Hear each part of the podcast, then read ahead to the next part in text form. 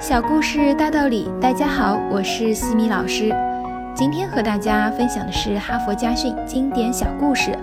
故事的题目是《我的炮弹打偏了》。第一次世界大战的凡尔登会战后期，炮火成了左右战局的重要力量。德军依仗其多年储备的众多大口径火炮，狂施轰炸。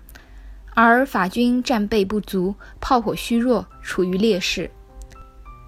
一九一六年四月，双方炮击两天两夜后的一天，位于马斯河上游的法军某炮兵阵地弹药所剩无几，炮兵伤亡过半，不得已，指挥官只好启用一批毫无开炮经验的后勤人员临时上炮位顶阵。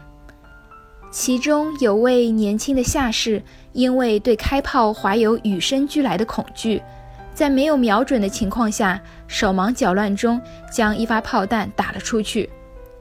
炮弹一出膛，这位胆小的下士就失声叫道：“我的炮弹打偏了！”这发炮弹真是偏得太离谱了。德军阵地在东北方向，而炮弹飞向西北方向。在炮弹将近之际，这种行为绝对是不可原谅的。指挥官挥舞着指挥棒，气急败坏地向下士冲过去，准备狠狠地教训他一顿。这时，只听见炮弹飞去的方向传来一声沉闷的爆炸，接着是巨大的连片爆炸声，炒豆似的绵延不绝，持续时间长达三十多分钟。所有的人都愣在那里，包括年轻的下士和指挥官。他们不知道究竟发生了什么事情。原来这发打偏的炮弹鬼使神差地偏到了斯芬库尔森林中一座重要的德军秘密弹药补给基地。它成功地穿过狭窄的通风口，直捣弹药库，引爆了基地所储备的全部弹药。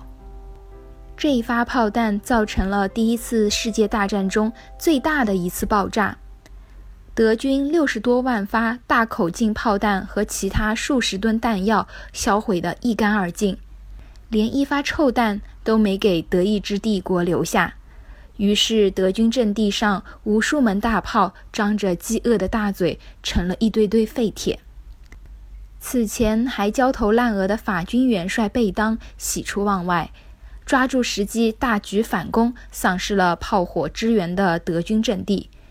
于是，凡尔登会战以能征善战的德军失败而载入史册，并进而决定了第一次世界大战的最后结局。哈佛箴言：时至今日，人们已经无法确知当年的法国人如何评价这位胆小无能的法军下士和他那发偏离了预定目标的炮弹。